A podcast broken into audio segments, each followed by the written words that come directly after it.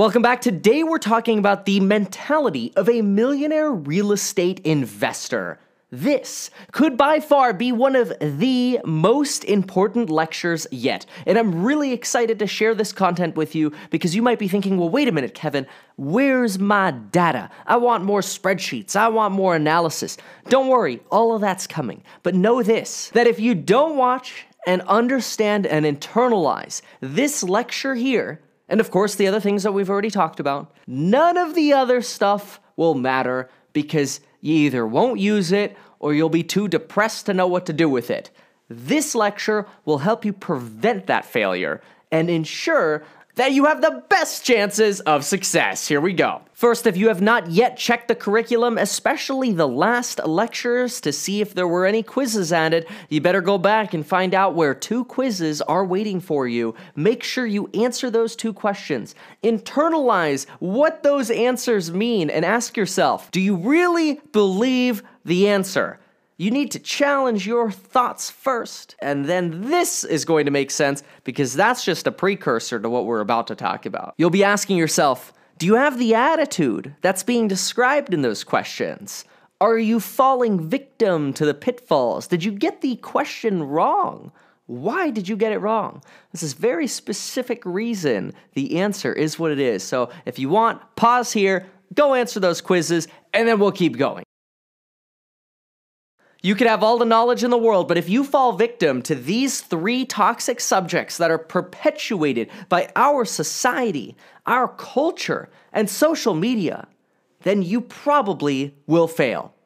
Number one, passive income is easy. Folks, YouTubers make passive income look easy because most people misunderstand the concept of passive income. People say, well, if I make videos on YouTube and then I get paid residually over time, that's passive income.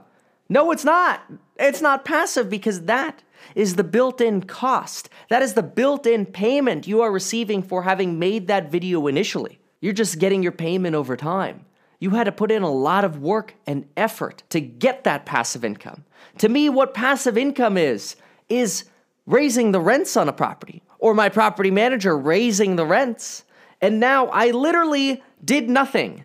I did not project that I guaranteed could raise the rents. It's not like I was expecting rents in the market to appreciate by a certain percentage. Instead, I essentially got a bonus of passive income. I got an increase in rents, and if I have 10 units and I raise each of them 50 bucks, I got 500 extra dollars of passive money. I literally did nothing extra for that extra $500. That's passive income to me. But folks, the big, the big misconception that goes along with it is that it's easy. Is that you can do anything and very quickly start accruing passive income. But no, see in the example I just gave you, that requires having 10 units first. Now, of course, those are going to produce income for you. But to me, the real passive part starts not after you acquire them and get it all set up. That's just your reimbursement for going through that. The passive income portion comes over time as the market does its thing. Therefore, for anybody saying that here's a guide for passive income over the next year, there are only two ways people pitch this. One, you work for it and then it's not passive income. Or two, you liquidate all of your assets and then you buy something boring like stocks and bonds. No offense to people who buy stocks and bonds. I buy stocks. Don't don't worry about it. And then you take the residual income from that. So internalize. Passive income is not a now thing. Passive income is the end goal, the end game of this course.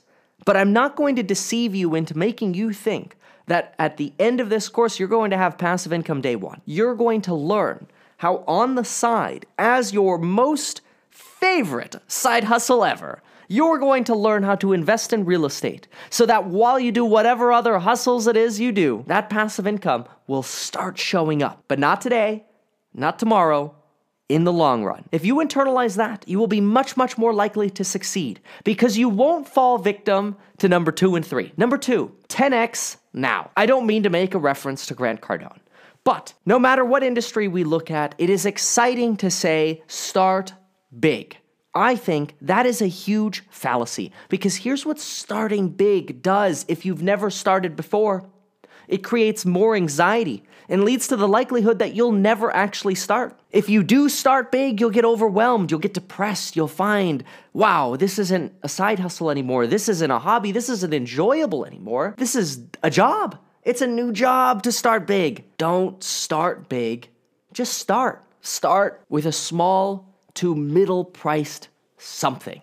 We'll obviously get to exactly how to start and the paths for making money and the paths for analyzing deals and making sure that you're getting the best value, the best bang for your buck. But you have to start and internalize that you don't have to start huge.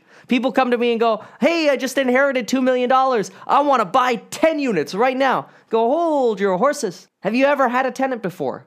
Have you ever owned real estate before? These are some prerequisites that have to be asked because the last thing you want to do is think about starting big.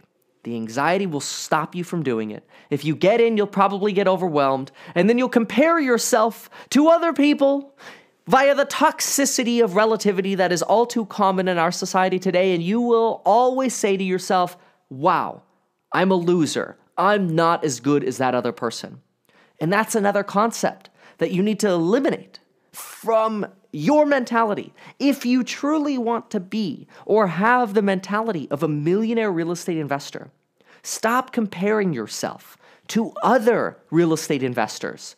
Write goals down for yourself, starting with something, say, half the price of whatever the median price is in your area. If the median price is $250,000, make it a goal to start with something that's $125,000. If you already have $5 million of real estate, and you want to 10x and you're thinking about 50 mil, make it a goal to find that next $2.5 million first. Because a goal without a roadmap is worthless. I'm not saying don't have the ultimate goal, the ultimate 10x goal, but you need to have the right stepping stones to get there. Otherwise, you'll never get there, and you'll continue to do what almost every single college student person in their 30s, 40s does today, and they look at their neighbors they decide that person has a nicer car, that person has more real estate, that person has a greater net worth than me, that person's happier than me. But are they really? And wait a minute, does that even matter? Or should you be asking yourself, what is it that you hold yourself accountable to? How do you measure your happiness? Figure that out. Is it your spouse, your girlfriend, your boyfriend, your children? Is it your family? Is it knowing that when you take all of the principles from this course, and you have this long term happiness mentality, you'll be much, much more equipped to follow the path of the millionaire real estate investor. And you will succeed, you will make it. If you do it, you persevere, and you stay the course for the long term. So, before we get into the next part of this lecture, let's do a quick little recap there. Have you written down any of your goals this year? Don't tell me you wrote them down on your phone and some notepad that you're never gonna look at. Write them down, Put them on your wall, above your computer, a little notepad. Who cares? One of the first things I did in real estate was print the logo 300 from the movie 300 and pasted it to my wall and made it nice so that every day I went to that computer, I looked and saw that's the course I'm on. I'm getting closer to that goal. I don't care if somebody wins the lottery around me. Good for them. I know I'm on my course to get to my goal in the long run and I'm going to make it there. Because remember, everything is done one step at a time. And as long as you're moving closer and closer to it, you'll get there. So, did you write down your goals? Did you make a routine, which was one of the first things we mentioned? Did you actually stop this video and go back and take the quiz questions? Or did you look to see what the latest updates are from Kevin, whether it's Instagram or YouTube or the course emails? See, to really succeed and become the millionaire real estate investor, you need to have a strong foundation. Rewatch this until you could say, check, check, check, check, check. I'm good. So, who is the millionaire or billionaire real estate investor? They're not people who measure their own success by what people around them are doing. They measure their own success against their goals. The millionaire or billionaire investor thinks long term, and ultimately, they start. Step one is always start. Step two is keeping in mind the long term vision. So be great out there. Check these things off the list. Make sure you really internalize this because we're about to get into the rough and tumble finance and spreadsheets and deal analysis and, and the roadmaps to wealth.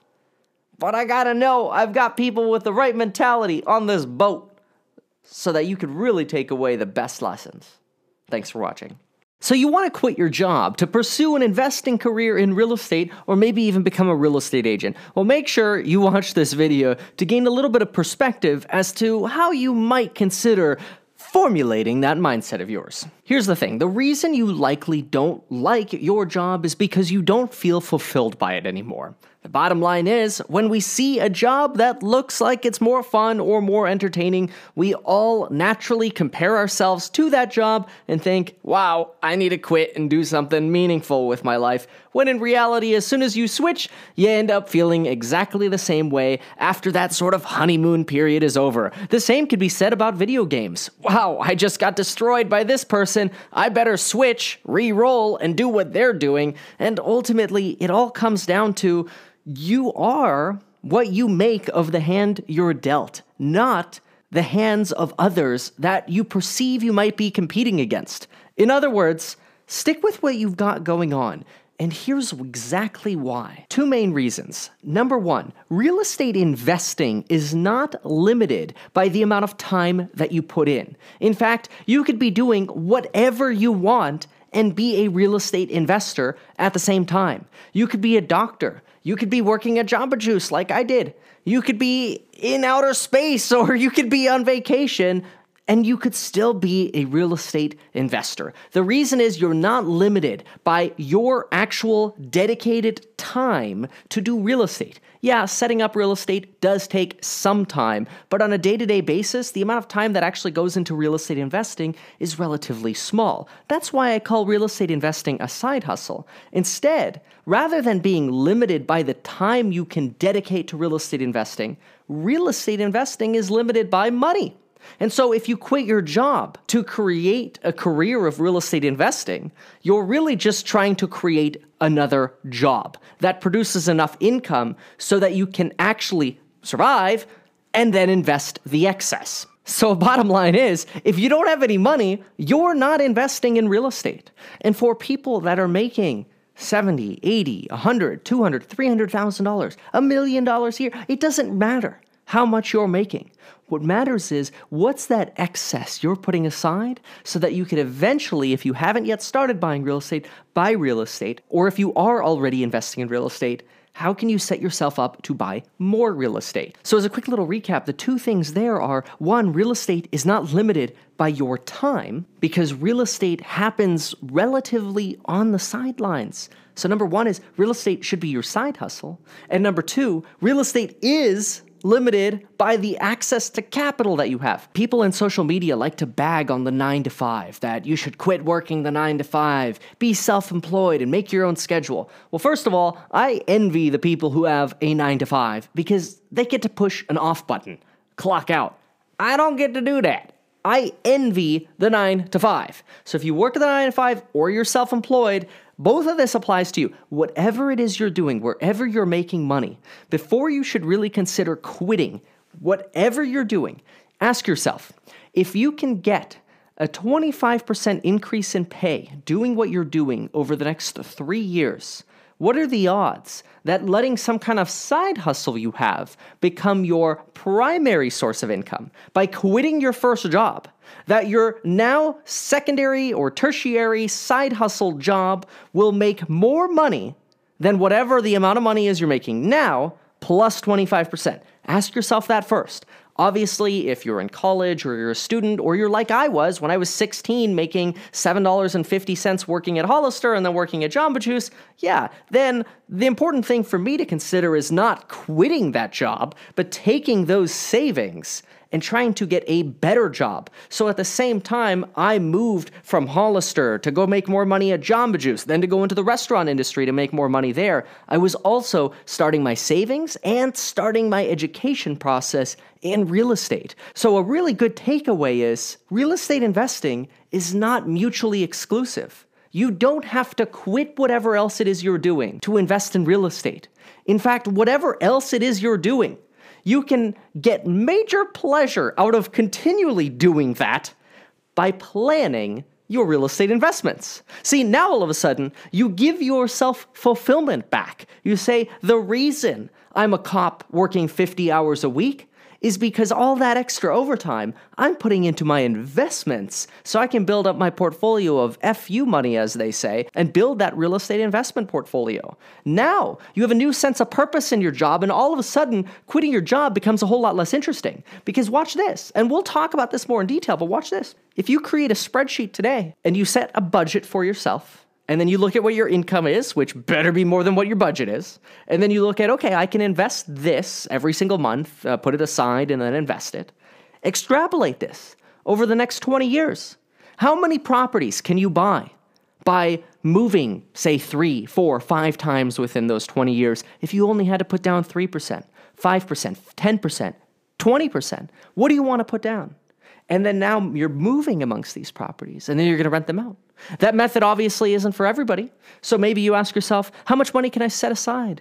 And how many units can I buy with that? Which don't be misled. We're going to be talking a lot about units and income property. If you follow my Instagram, you'll see I talk about units and income property a lot. See, let me give you a different perspective. Let's paint this picture, so to speak. If you're on a treadmill in the gym and you set that treadmill to run an eight minute mile, the odds are most of you will run an eight minute mile. But if you go on a jog, put headphones in, dress up, go outside, put some sunscreen on, get that hat ready, everything is prepped, you had a little bit of coffee before just to give you a little boost. If you're not a really proficient runner, you'll probably run a nine or nine and a half minute mile. That's because when you have a treadmill under your feet, you tend to go faster because you have to. When you have a job and you create your own treadmill, your own investing treadmill, and you're making the money because that's the side effect of working at the job. You're moving on a treadmill because the side effect of being on a treadmill that is on is moving you get to now invest that extra money. So why would you quit that? Don't turn that treadmill off. If anything, turn the speed up on that thing. Almost everybody on social that quits their main job to follow their passion, so to speak, of whatever their secondary or tertiary job preference side hustle is, makes so much more money on their side hustle than they really could ever make from their primary job that it doesn't make sense to keep the primary job anymore. But in some sense, that's a little bit like winning the lottery. And keep in mind, as with most things on social or in Hollywood, what goes up can come down just as fast. So the lifespan of people that we follow on, on social does not last forever. So don't compare yourself. We talked about this in the last one. Relativity is toxic.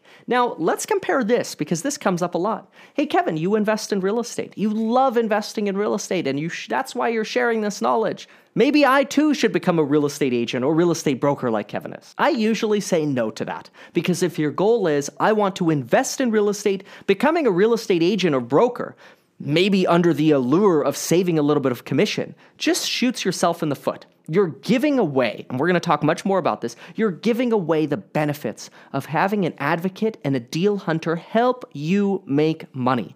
Why would you give that away? Never grind that person. Thank that person. Now, if you desire to get into real estate sales because you want to help people invest in real estate. You want to sell real estate. You want to be a salesperson. That's fine. Get into real estate. But if your only motivation to get a real estate license is to save a commission on the deal that you're doing yourself, which again is limited by the amount of money you have, which realistically means if you're doing a deal every two years, good for you. You are tenfold above the rest of society. Most people are happy if they can buy one house and pay that thing off and call it a day. Then the next level of population is happy if they could say they have a rental property somewhere. But that's not our goal here. Our goal in this course is a portfolio of rental properties. Because with a portfolio of properties, your doors open up. You could sell them all and go invest in a REIT, invest in a capital fund. You can do whatever you want, or you just sit on the cash in the future. You can't do that with just two properties. So in summation, this is going to be one of the last videos talking about mindset and that preparedness that you should have before we actually get into the real estate investing content. Hopefully, you find this as important as I have found it to be necessary to understand to succeed not only in real estate investing, but a lot of this applies to life in general. We blame others too much for the circumstances that happen to us when ultimately, no matter how bad things are that happen to any of us, we have to take responsibility for them and make the best with the hands we're dealt. So go to your boss and get a pay raise.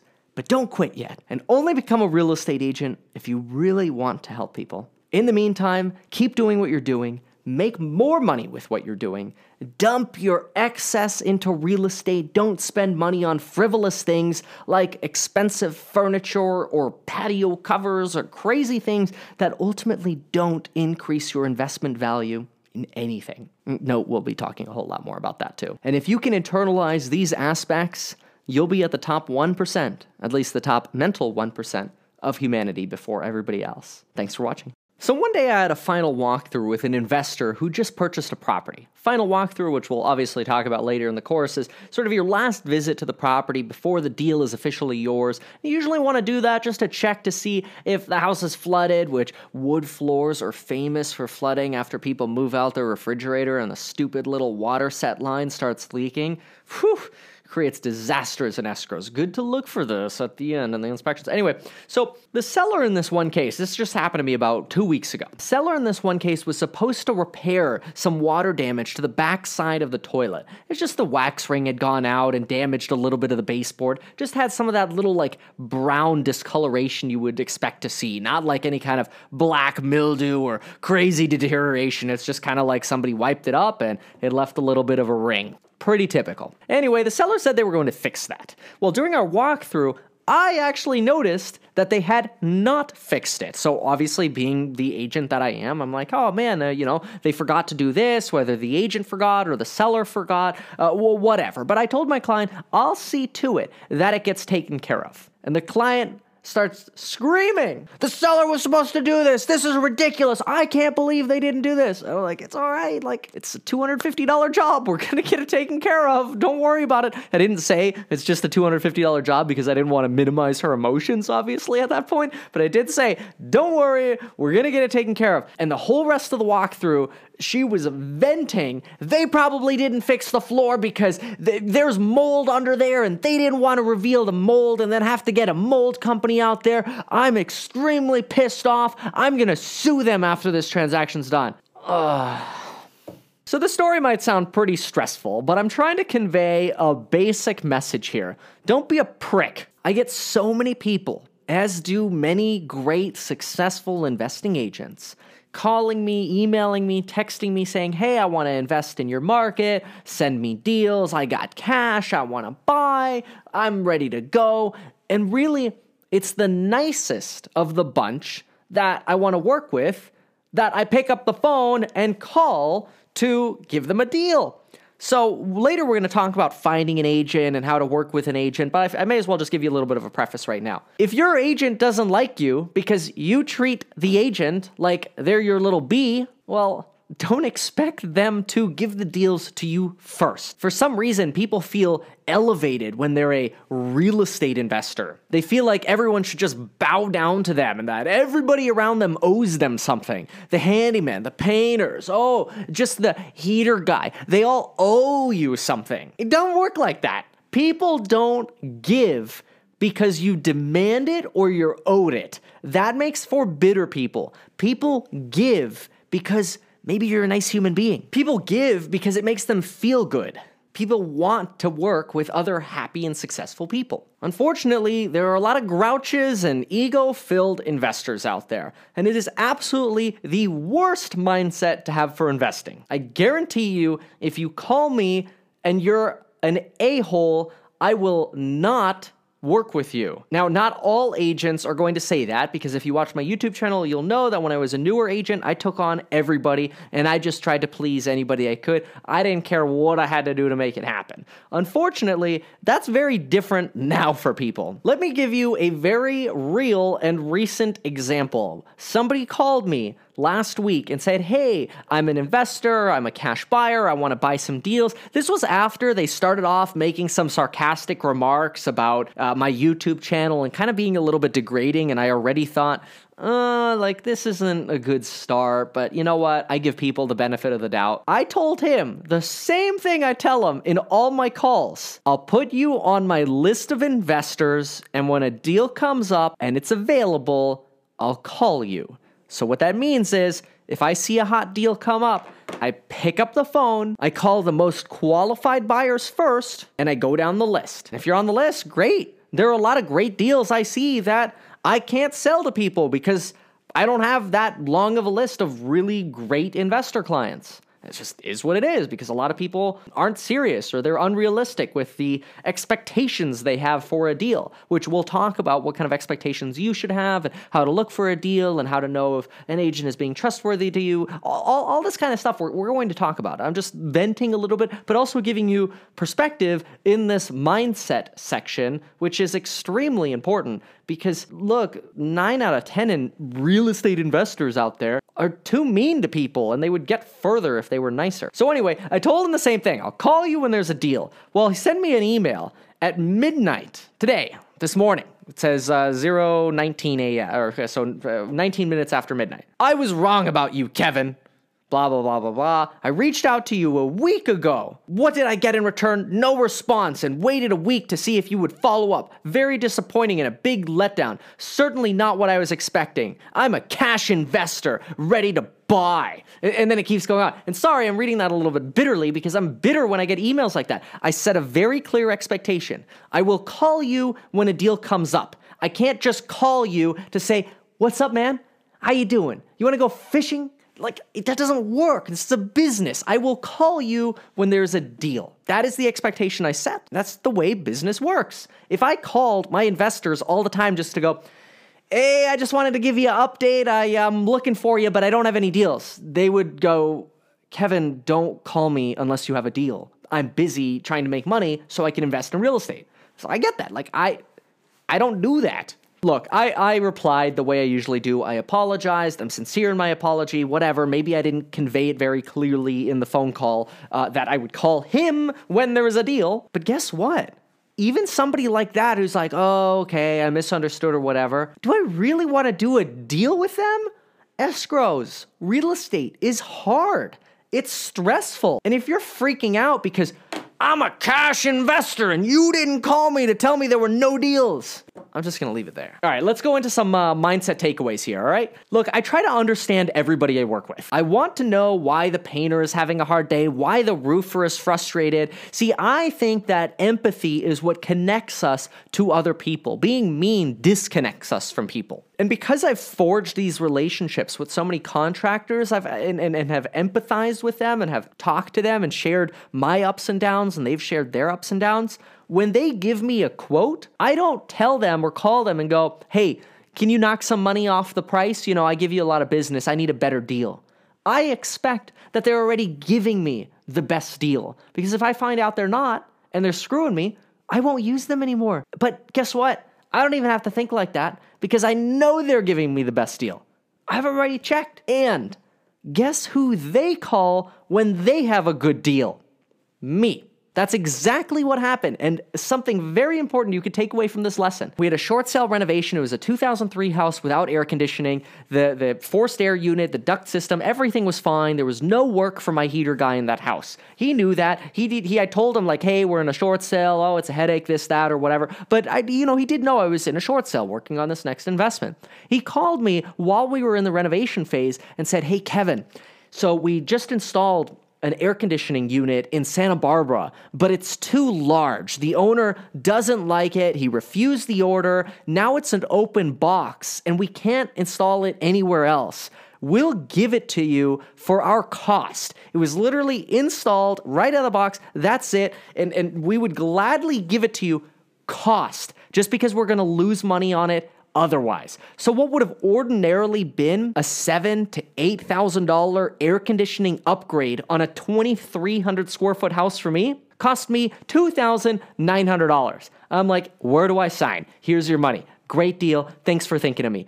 Do you think after that phone call, the correct thing would have been to say, ah, oh, man, you know, $2,900, you know, that just wasn't in my budget. You know, can you do it for 25? He would have gone, uh, let me see what I could do, Kevin hang up, call the next guy on the list. Hey man, got a great deal, 2900 bucks. You in? All right, deal. We'll go install it tomorrow. Oh, sorry, Kevin, we sold it to somebody else. If you don't know how the game works, then don't even go on to the rest of the course. I, I look, I know some of you all are anxious. It's like, Kevin, I want to know about cap rates. I want to know about numbers. Show me the money. You can't do that stuff if you don't know this yet. so, so anyway, I'm a little excited in this video, primarily because stuff like that just really upsets me. Uh, and, uh, you know, I, I, get through it, whatever. But hopefully uh, you could learn from this experience. Never talk anybody down. Don't be that ego, I'm an investor person. Find your circle, don't grind them. We're going to talk so much more about your circle in detail. And look, don't be that person that has a bad day often. Be that person.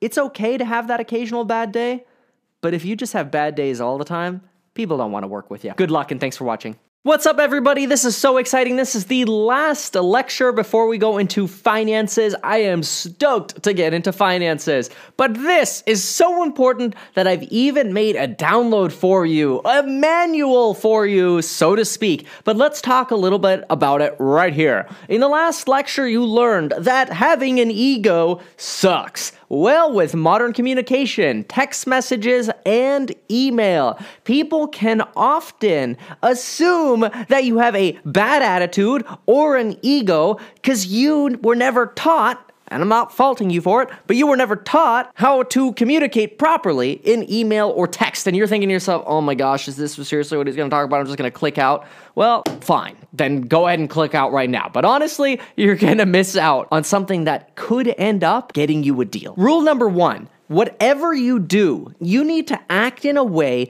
that reduces anxiety in those around you. In fact, I highly encourage you to be a no pressure investor. The reason I say no pressure is not to say no negotiating. Otherwise, I would have said no negotiating. What I mean is pressure leads to anxiety. People are stressed enough in today's society. Everybody is way too busy. And the last thing people want in life is an email or a text message message from you that induces anxiety in their life. And you might legitimately be thinking to yourself, well, I'm just gonna send a quick little check in. Any updates? Can you please send me this? Just those two examples right there gave me chest pain because these are anxiety inducing statements, and I'm gonna show you exactly what I mean and the alternatives. Agents that like working with you will bring you deals. That carries over to escrow, lenders, everything, contractors, you name it. If people like you, they'll go out of their way to help you. Don't let messages and email ruin it for you. Let's give you some examples. Before we go into the second hard and fast rule, there are three very important rules here. We just touched on the first one, anxiety. And before we get into rule two and three,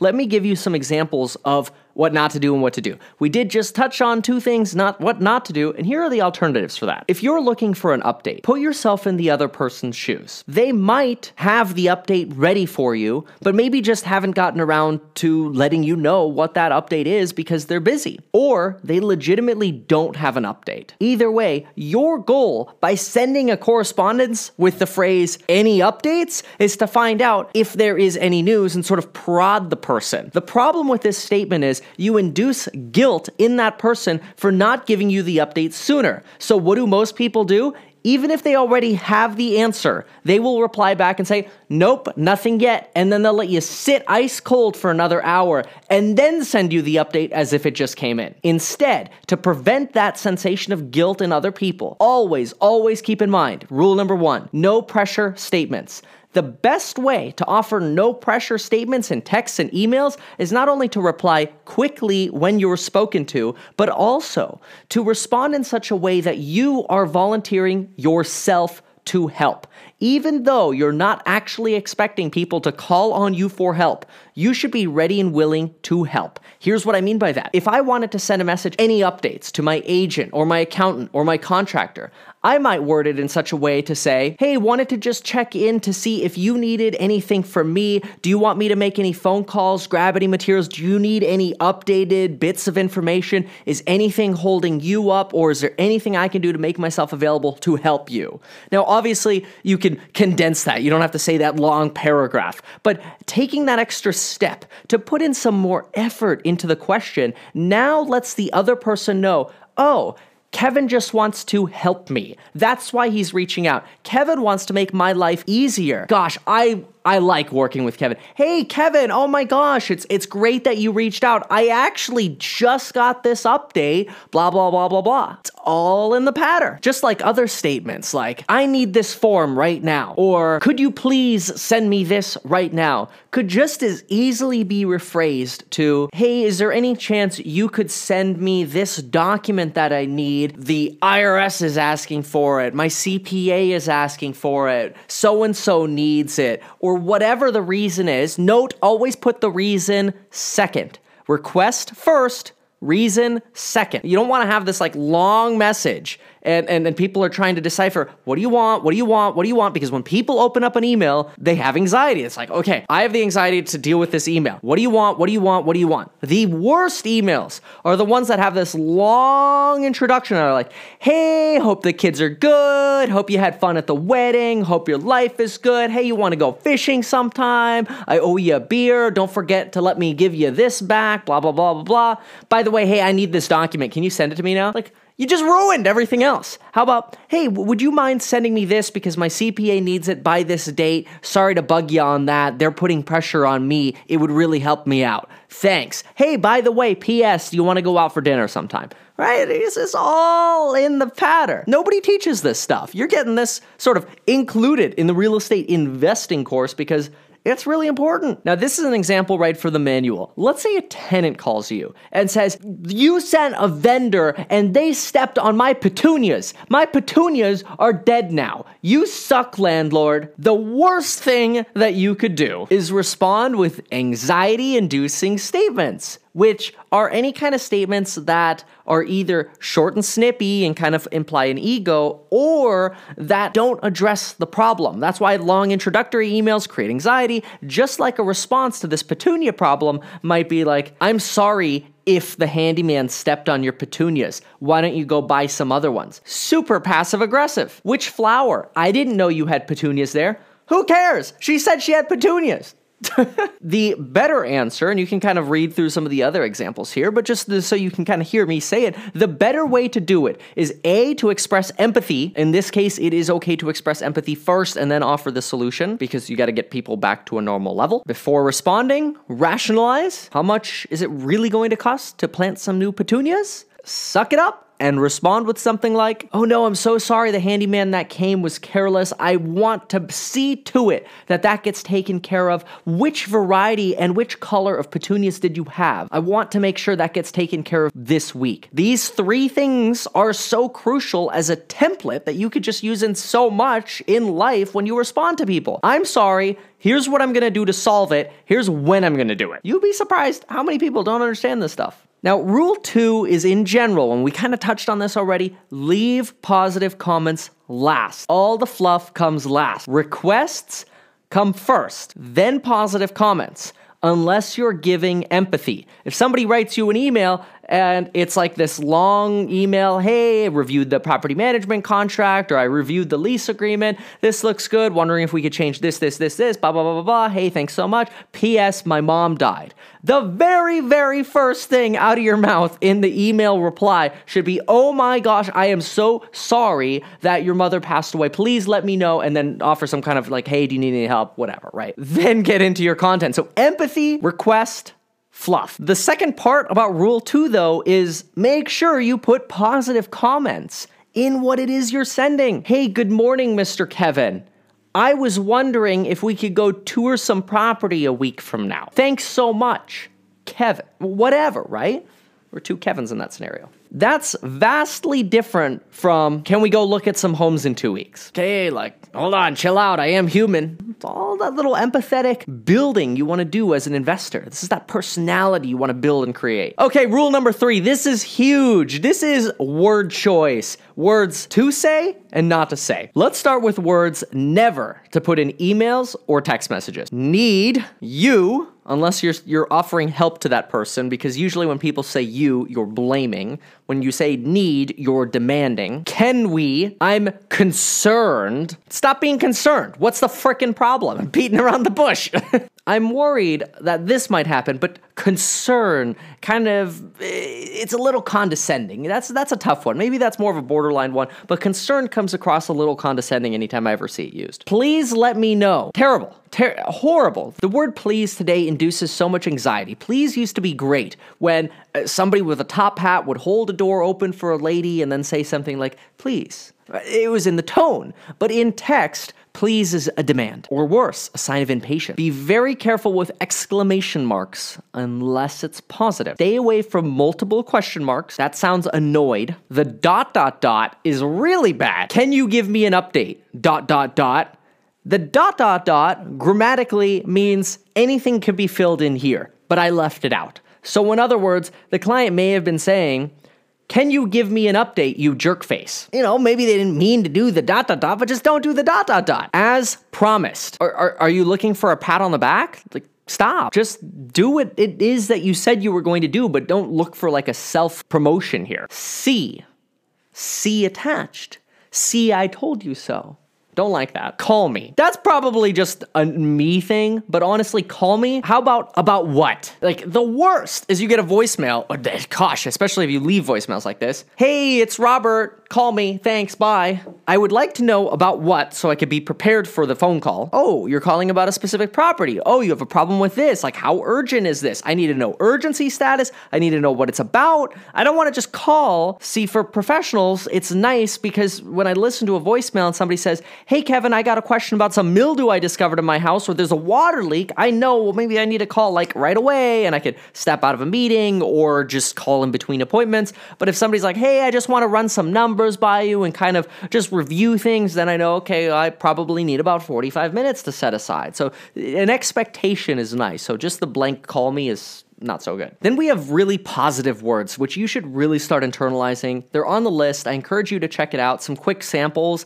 You should really internalize these phrases or things like, would you mind? Would you prefer? Is there any way we? Thanks so much. Thanks very much. Great news. The word no is a little bit on the fence as well. How about negative or darn no? better, softens. So there you have it. We have three hard and fast rules related to don't create anxiety in the people's lives around you. If you want to get good deals and you want people to like you, follow the rule of empathy, then request, then positivity or fluff, and don't use bad words. Check out the attachment, and I hope you enjoy. Hey everyone, Meet Kevin here. I was hoping I would not see the day that I had to make this video for course members for at least 10 years. Unfortunately, the time may be now.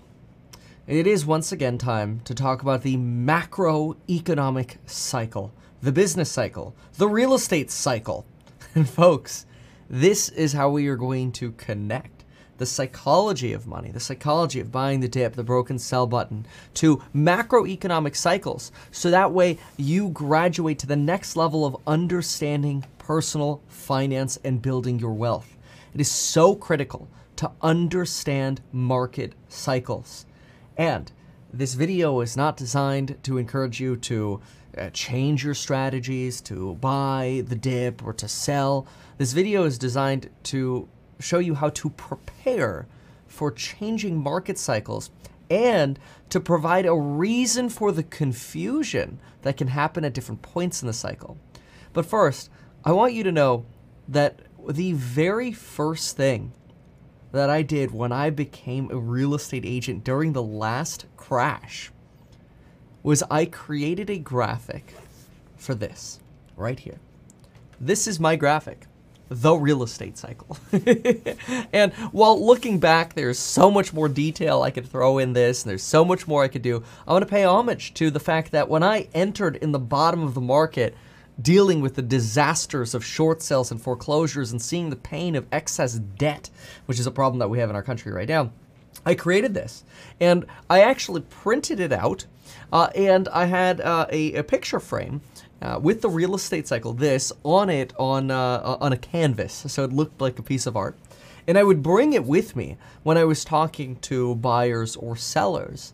And I would explain to them where I believed we were in the market cycle and why. I would use this as a tool for talking about uh, the fears of the double dip recession, uh, which or the, the shadow inventory of foreclosures that were coming up. And the same thing that I do on YouTube now or in the programs is the same thing that I used to do in the coffee shop with clients, which is providing facts, data, and statistics to back up my points rather than just emotions, which we have to talk about emotions. Emotions are very, very important. So let me give a quick explanation of this. It, it, this is an oversimplified explanation of the real estate cycle. Essentially, the real estate cycle uh, back in 2010, 2011, 2009 uh, was was clearly in in this area where we had experienced declining price, rent, and uh, new construction. We clearly had had noticed this. And what I would do on a daily basis is I would track inventory numbers. And what was fascinating was housing inventory in uh, the city that I live in went from about 400 450 homes on the market, which is a massive amount. Normal market, by the way, has about 200 homes on the market. We went from about 450 homes on the market where somebody would come to me and say, Hey, I'm looking for a three bedroom, two bath in this particular part of town. And uh, all of a sudden, I'm like, Okay, here's your list of 20 of them. You know, we should probably narrow the list down to the top five that look good based on the pictures. we don't have to go to 20 of them and get overwhelmed, right? It was crazy it was really really crazy times because there was so much and, and people were always wondering like oh kevin i'm i'm worried. What if prices go down more? And it's like well look at where we are in the real estate cycle. According to the real estate cycle we pretty much are at the bottom especially since what happened in 2010 actually probably more towards 2011 what started happening we started seeing that housing inventory number towards the end of 2011 beginning of 2012 start rotating down fast. We went from 450 homes on the market to 300 homes on the market. Boom! Like that. We actually ended up at the beginning of 2013 with just 80 homes on the market, which was insane. We had this crazy, crazy uh, uh, shift in the market, but we could watch this happen week after week after week for about a year and a half because the real estate market moves a little slower.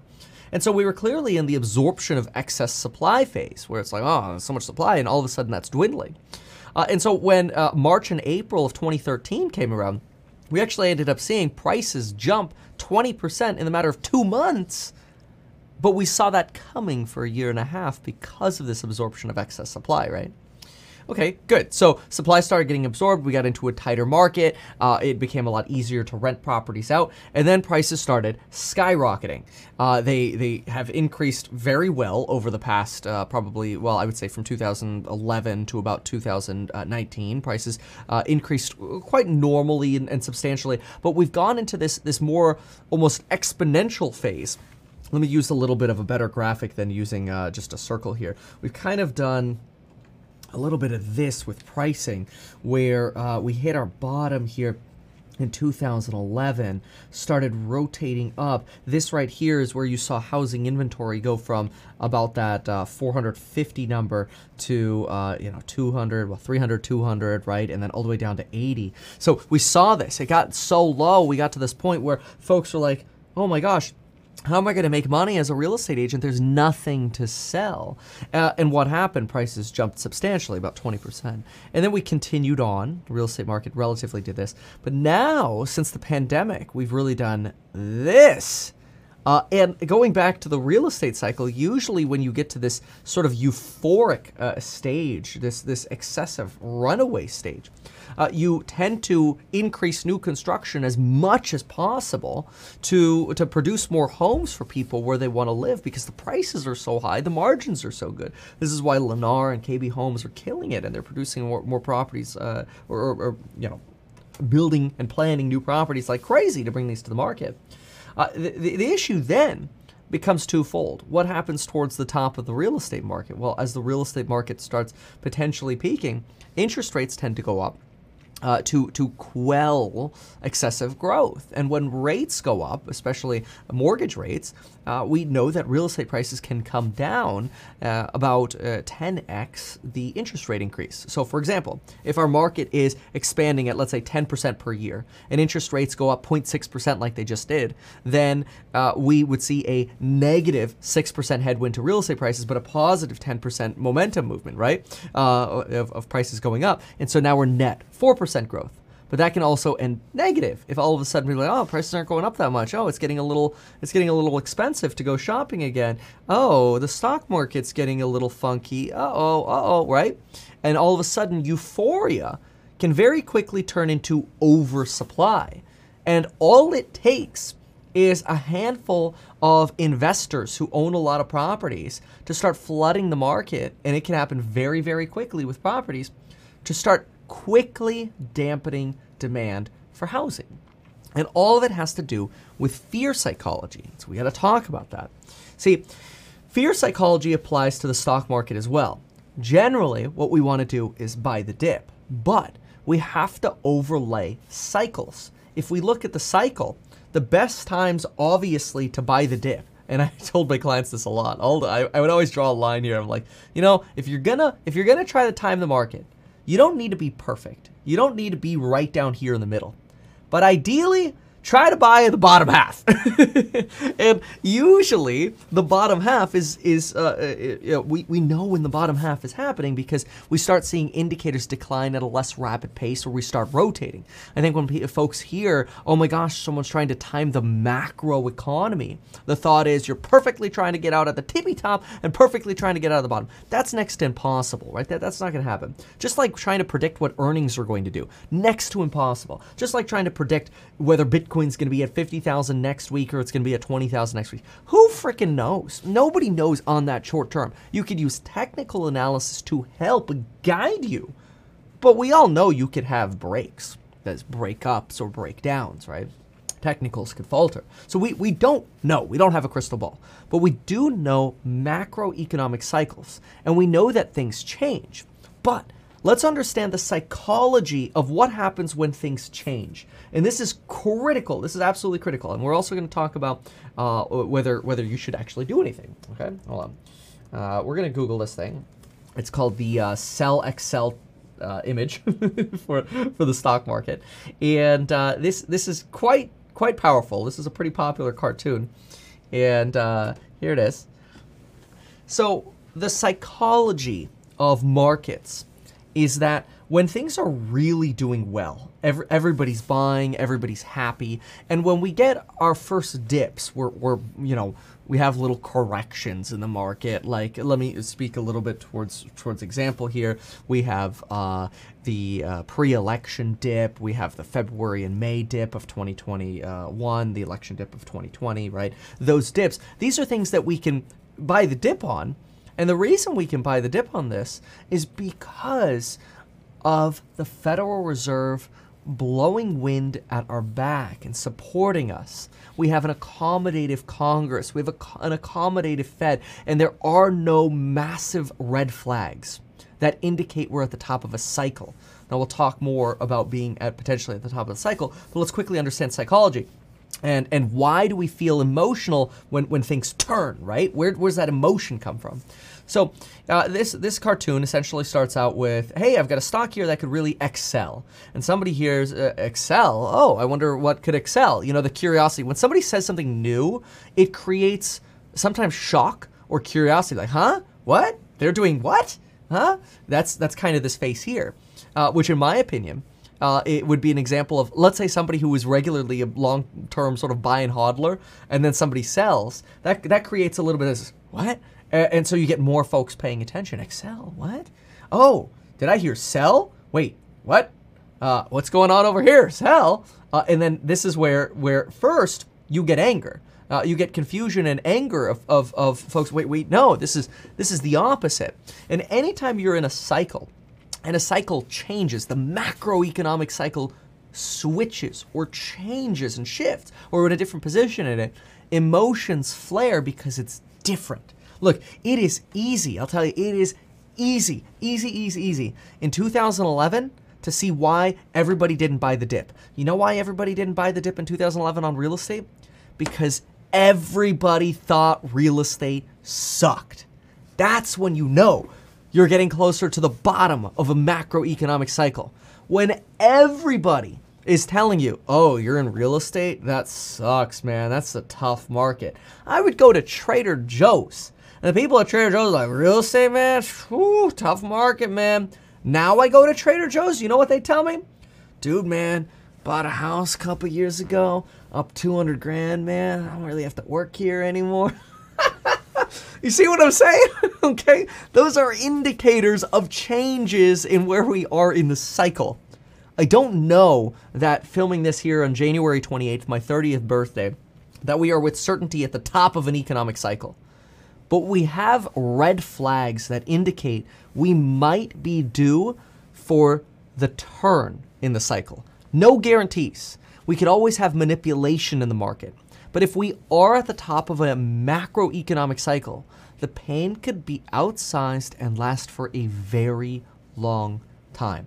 I'm going to talk about time in just a moment. But first, uh, uh and we're going to talk about sort of risk benefit analysis as well. But first, let's go back to, to psychology here.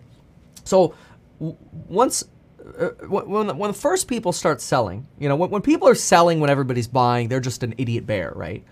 When when somebody who's usually a bull turns to a bear and you have a, an inflection point, there's a lot of emotion not only that uh, it, it comes from individuals watching uh, that person or paying attention to somebody, but there's also a lot of emotion that, that can come within that person. Like, for example, if uh, if, if you change uh, uh, directions because you start seeing massive uh, five year, two year macroeconomic changes and uh, you're concerned about a potential macroeconomic shift, then that's, that's a point where you're, it's almost like you have to reprogram all of what you've been doing. If you're during the expansion cycle, let's let's go back to that real estate cycle. During that real estate expansion cycle, you're like, your mentality is okay, buy the dip on everything. Every fixer upper that comes up, I'm a buy, no second thought. And you program yourself to being on this side of the cycle. When you're on this side of the cycle, the programming is it's automatic. It's buy the dip. Don't worry. Long-term investing rules. Uh, we we uh, you know no matter what, it's it's gonna end up uh, correcting uh, back to the upside. It'll be fine. Sell-offs are normal. Blah blah blah blah blah blah. Right? You are programmed to buy when you are on this side. Uh, especially, hopefully, when you're on the bottom half, because you're in an expansionary cycle. When you get to a peak or a potential peak, or you believe, and this is the tough part, you believe you're at a peak, you have to reprogram all of that. You go from, hey, let's get the private jet, let's go spend the money in Cabo, let's buy everything, buy the dip, man, Fed's always here first. That changes to, uh oh, we got to start paying attention to these red flags because they're indicative of a potential top. No guarantees, but they could be indicative of a potential macro top, not a short term top. Not like, ah, things are selling off a little bit because of the election coming up or whatever, right? Ah, some data's bad, but don't worry, uh, those red flags aren't that bad, right?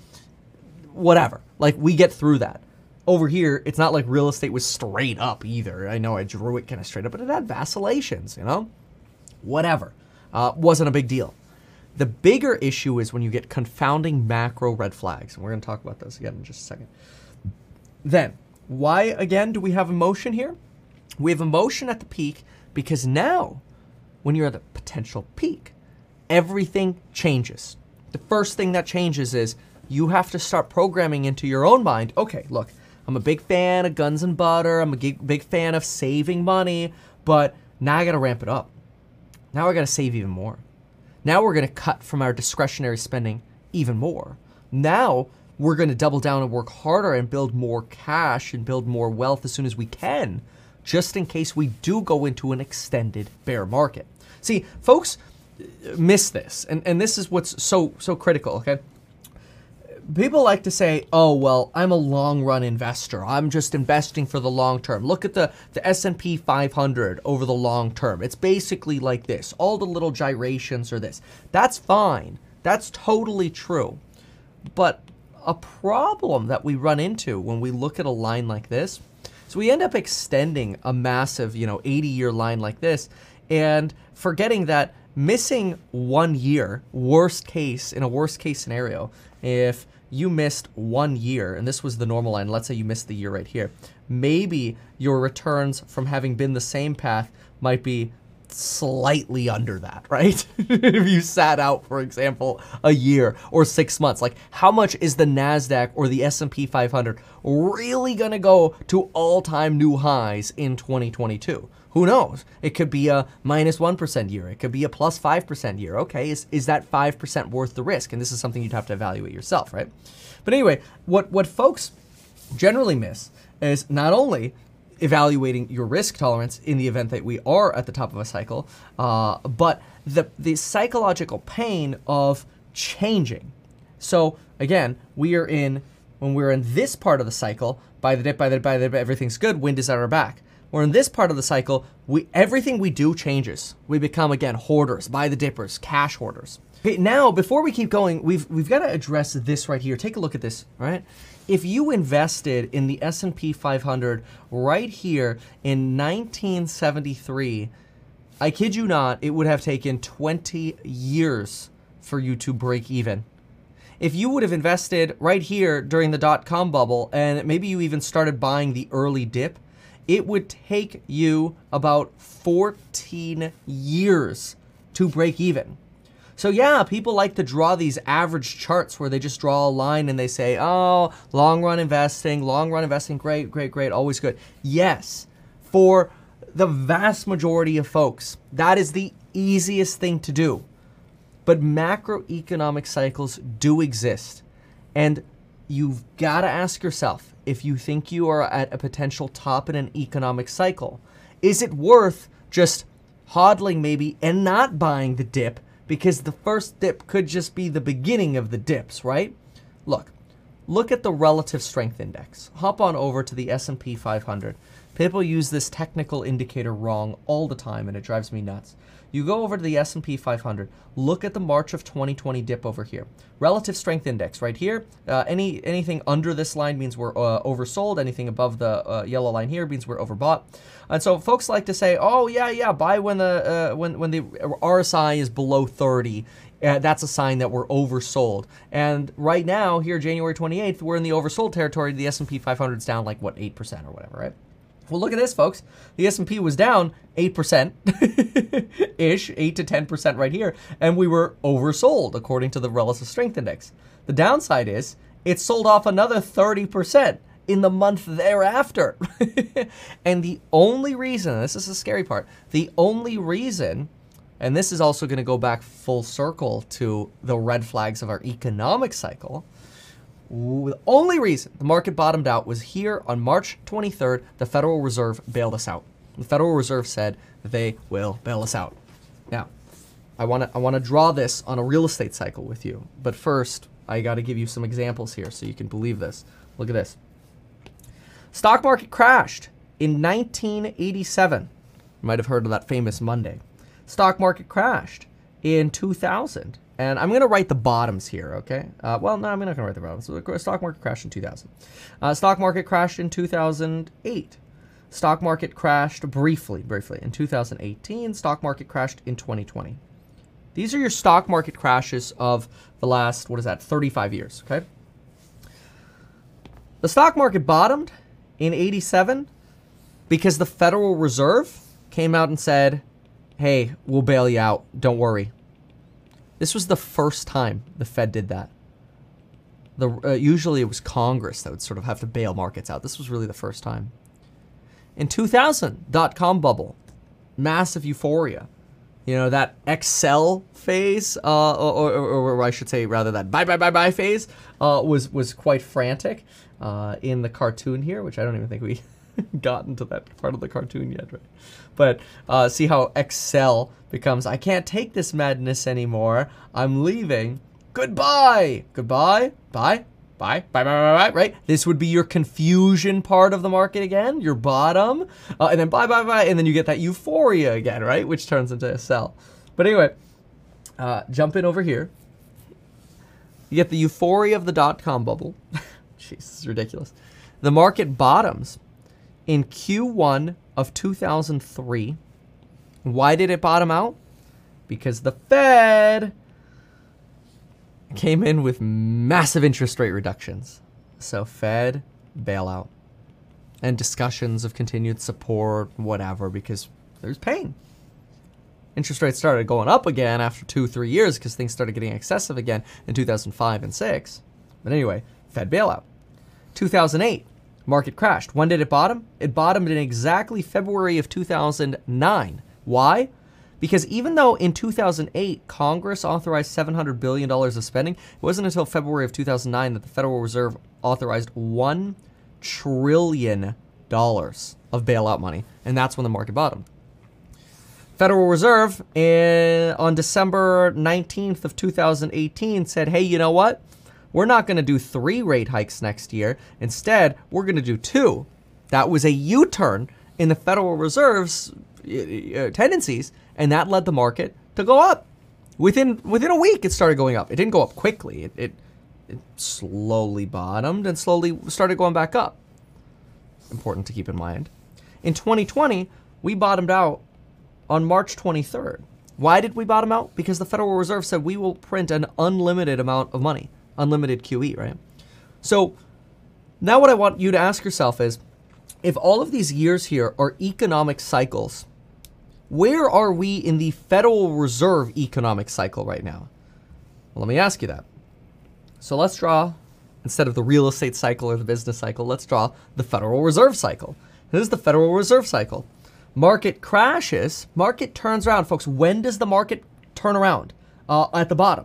The market turns around at the bottom when the Fed bails us out. That's when the market turns around at the bottom. This is when we start ticking back up slowly, and the Federal Reserve continues to accommodate the markets. This is an emotional spot because it's like, oh my gosh, we're getting bailed out. It's confusing. It's like, wait, does this is mean buy? No, no, it's a false bottom. It's a double dip recession. Oh, no, no, no, no. And you get people angry that other people are buying because it's like, no, it's a fake out that emotion is really high at turning points. The, the most emotional times in investing are right there. That's when everybody's freaking out and mad at everybody else. It's also when mistakes are made in terms of, uh, you know, not not coming across potentially as crystal clear because, like when we're when we're on this turning point, it, it, it can happen so quickly that we're like, um, okay, wow, this was a really quick change we got to adapt to this in a business cycle. Time to start cutting back. Time to start saving money. You know, that's a quick change on families, and people can get mad and people can get upset. It's normal, though, at these periods within a cycle. And so, what, what is the top? Well, historically, it's when the Fed tightens or begins to tighten. Uh, however, this has to be coupled with, and this is this is crystal clear. This is I shouldn't say crystal clear. This is critical Fed tightens in exuberant market. See, the Federal Reserve talked about tightening in 2013 and started tightening in 2016. The market didn't crash. Why did the market not crash? Because everything was pretty chill. We were clearly uh, at, at more of this phase of the cycle, you know, 2013, uh, 2016 was really over here. How did we know we were at these levels? Well, because we didn't have massive glaring red flags that would indicate we're in an exuberant market and uh, the Federal Reserve needs to tighten. The Federal Reserve was not saying in 2013 or 2016 that, oh, uh, valuations are excessively high. You know what they were saying? We need to keep making sure we accommodate the economy because we want this expansion to be broad based and help people of different races and sexes and make sure that everybody can enjoy this economic recovery, which we're finally starting to see. So the Federal Reserve's tone was hey, we, we still got to accommodate. Yeah, we're going to raise rates a little bit, but we still got to accommodate. And that's why the market actually did well during those rate hike cycles, right? Because the economy was not overly hot. What is the Federal Reserve telling us right now? They are they're, they're so clear about this. I don't understand why people don't understand this. They're telling us a few things. Number one, they're telling us they don't care about the stock market. That what they care about is inflation and maximum employment. So in other words, if prices go down, that's not our problem. That's not the Fed's problem, is what they're saying. They're also telling us that what you have uh, is a situation of massive inflation with excessive valuations. They believe that excessive valuations lead to more risk in the economy. Why? Because excessive valuations ultimately mean that risk goes up. People take on more debt. Debt becomes more burdensome. If debt becomes more burdensome, uh, then the risk of bankruptcy goes up. And if that spreads throughout the entire economy, then it's entirely possible that the market could uh, not just correct, but crash and lead to the loss of faith in the United States dollar. And that is the most important thing that the Federal Reserve can try to preserve is the full faith and credit of the United States. So no, they don't care about the stock market to the extent that it doesn't affect uh, uh, jobs negatively. And quite frankly, so what if the market corrects? There's still plenty of time right now where people are like, oh no, there's plenty of hiring going on. It doesn't really matter that S&P's down 10%, oh whatever, right? It doesn't matter. So the Fed tightens in exuberant markets. Right here, January 28th, 2022, we have the Federal Reserve telling us valuations are excessive. Not only are valuations excessive, but we don't care about the stock market. We care about getting inflation down. And see, that's the big red flag that we have right now. Is inflation was thought to get better in 2022, and the big U-turn, and it I tell you, it comes fast. This is where people are like, oh my gosh, how do you change your mind so quickly? Oh, it's flip flop this. Uh. Folks, when we got hit in the face with the minutes of the December meeting from the Federal Reserve, and we combined that with the latest data on inflation and earnings calls that inflation was getting worse, not better, and inflation was broadening, we know we have a massive red flag. And so the question is when we have a massive red flag, and the Federal Reserve is telling us this, how are we going to get, how could we say we're here? How could we actually expect to go to higher valuations? Well, we can't until the Fed U turns. And so folks are wondering, Kevin, what are you doing right now in a macroeconomic cycle change? Well, we know the best thing to do in a larger change that could last years is obviously uh, to build cash by whatever means necessary and be prepared to buy over here. You can only buy the bottom when you have money. You cannot buy the bottom of the market, and I'm telling you, you can't even buy the bottom half of the market when you have no money. All the people who wanted to buy homes in 2010, who didn't build up cash during 2007 and the beginning of 2008, all those folks were not able to buy homes cheap because they potentially got wiped out. They didn't clean up their debt, they didn't reduce their spending, they didn't build cash. Now, the people who just bought and huddled, that's fine for I would say 90 plus percent of investors, that's fine. If we draw an average of, of uh, stock prices, you're good. You sat through four or five years of pain, or potentially more, depending on when you bought. You had to sit through that. But sure, as long as you got, as long as you were more exposed to the market than not, you did well. It's fine. Time corrects all sins. And so this is where you have to ask yourself are you willing to bet on your belief of the macroeconomic cycle. But if you're wrong, you got to get back in quickly. And so this is dangerous and risky. So you have to ask yourself what you want to put yourself through. What kind of stress do you want to put yourself through? Do you believe that the red flags indicate we are at the top of an economic cycle? If they are, there's no harm in taking profits and preparing even if that means having to take some losses. Like, for example, let's say this is what your net worth did over the last, uh, you know, 10 years or whatever, and all of a sudden your net worth went down like 20%. And it's like, oh my gosh, but I don't want to sell because I used to be here. Okay, well, if you believe the trajectory for the next five years is that, then then potentially if you could avoid that fall here and have more cash to buy, you could actually extrapolate your wealth more. Now, I want to be critically clear. This is all risky.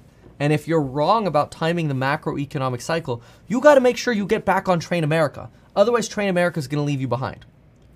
Now, I want to give you exactly what my thoughts are right now as of January 20th, 2020. First of all, I have no freaking idea when we are going to get a U-turn in inflation data, that is the red flag goes away, or Jerome Powell U-turns. I have no idea. But if we got a U-turn and that red flag went away, I need to get back in the market because I got to be long Train America. I can't bet against Train America my whole life. I will get left behind. I will get screwed selling uh, and, and not being in the market. You will get screwed being out of the market for the long term. But, but, but, but, if you see massive red flags that indicate we are on a downward trajectory that is potentially likely to continue, then it is entirely appropriate to say, I believe we're at the top of an economic cycle. I'm going to sell, even if I've already taken a little bit of a haircut.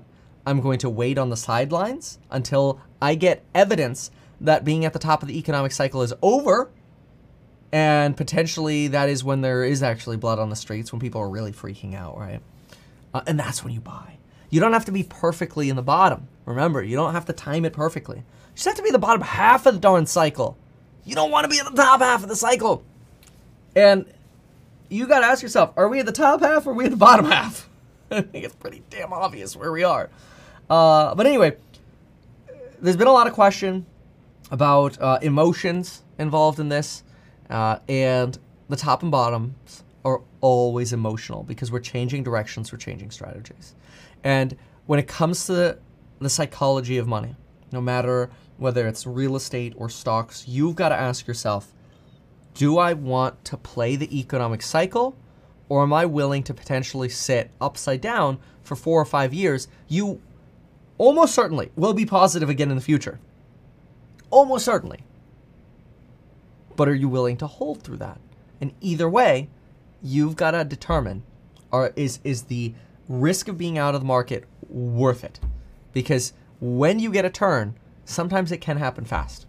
Sometimes you can get a rebound very, very quickly. So keep that in mind. Uh, usually the turns uh, do take more time because people regularly think that they're just fake out rallies. So it, it, it takes quite a bit of time. I would say at least uh, in the stock market, uh, U-turns could take, quite frankly, six months. You're not going to get the best pricing as if you time the market perfectly at the bottom, but but uh, that's that's generally unrealistic. You just do your best and wait for U-turns in the macroeconomic cycle. So I hope this helps uh, on the macroeconomic cycle. And folks, we'll see you in the next one. Quick append, it's also worth noting that in Japan, you could have invested in the 90s and still not be break even. Uh, but I do want to just provide uh, thoughts you've uh, on on resources like how do you know uh, that the economic the, the macro indicators are shifting? You got to pay attention to what actually moves markets. Right now that's the federal reserve but it doesn't always have to be the federal reserve. There are other things that can move markets. Uh, there are things that move markets short term and there are things that move uh, markets long term short term would be more like your daily kind of news cycle. Oh war here or you know geopolitical tensions here saber rattling here blah blah blah blah, blah right? That that creates your sort of daily ups and downs your daily fluctuations Macro, you're usually looking at uh, indicators of GDP, indicators of recession, uh, the inverted yield curve. Uh, you're looking at what the Federal Reserve is doing. Are they blowing wind at your back or are they providing headwinds? Uh, those are critical. Uh, very, very critical. You don't want the yield curve to invert. Uh, that is the sign of the bond market pricing and the potential for a recession coming, uh, as uh, short-term bonds are more expensive or provide higher yields than long-term bonds, which is bizarre uh, you you, um, you really got to pay attention to the Fed. You should become a student of the Federal Reserve. If you want to time macroeconomic cycles, you should be a student of the Federal Reserve. Absolutely critical. Uh, and uh, reading a lot about the Federal Reserve, studying prior crashes, huge. I think one of the things that they should do in schools is not teach like ancient history, like Egypt and stuff like that. They should teach like market history. that would be the best history, like studying all the different crashes. Uh, but like in detail, you know, it's like now we're doing Egypt, now we're doing Iran. Why? Uh, you know, Persia or whatever. No, why? Mesopotamia. Come on, man. Teach something that's useful. Anyway, thank you.